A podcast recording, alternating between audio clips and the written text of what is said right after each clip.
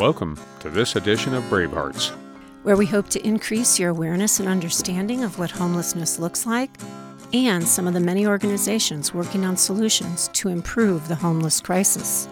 We are your hosts, William Wallace and Betty Louise, and these are the Bravehearts.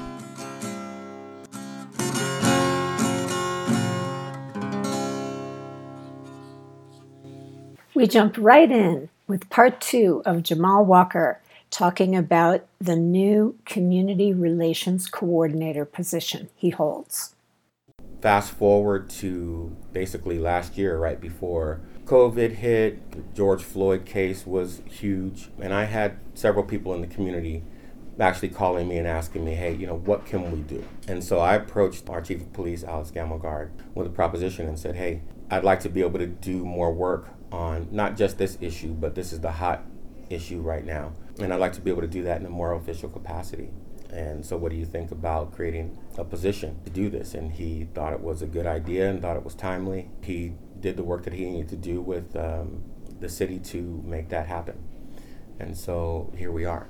Mm. Um, wow. You spent a lot of time building your reputation in the community, if sure. you will.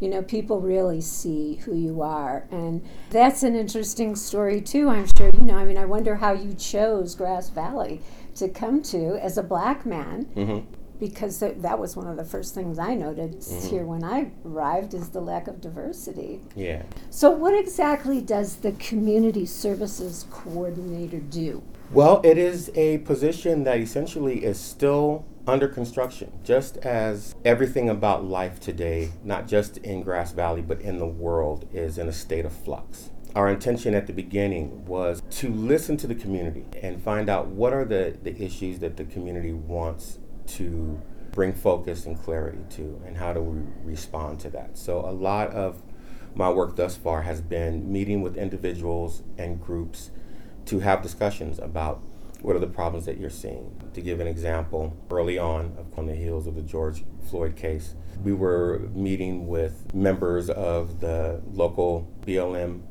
uh, movement here. We were also meeting with members of uh, Back the Blue to get their ideas and their position on things with hopes of trying to bring the groups together for conversation to talk about what do we have in common. I have a foundational belief, just as a human being, that we have far more in common with each other than we have in difference.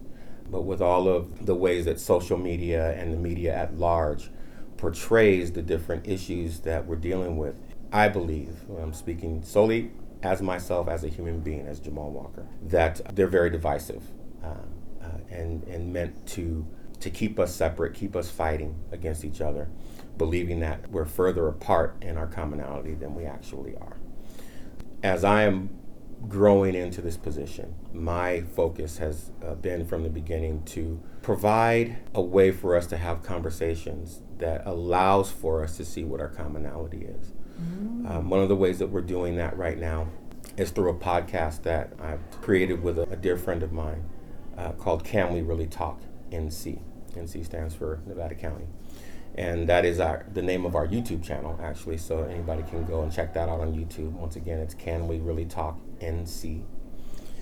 We have created container within that format to set the stage for people to be able to have positive conversations, meaningful conversation about these very complex issues that we're dealing with in our society today, with the focus of it being uh, working with people in our community, people in Nevada County. One of the first things that we did on that podcast is to deal with the issue of community policing and defunding of the police and talking about what do all those things really mean and what does it look like and that will be an ongoing series as well and there's a lot of, ways that some of the other issues that we'll be talking about including talking about homelessness how they all intersect with mm-hmm. With policing community policing and what are some of the issues around defunding the police what are people really talking about so even in talking about the homeless issues that's interwoven with what the police are doing and how the police also partner with other agencies within the community to effectively uh, change the way we do things. Thank you for joining us today. Our hope is this segment has opened your heart and mind. Be well and be kind. This project was made possible with support from California Humanities, a nonprofit partner of the National Endowment for the Humanities. Please visit calhum.org.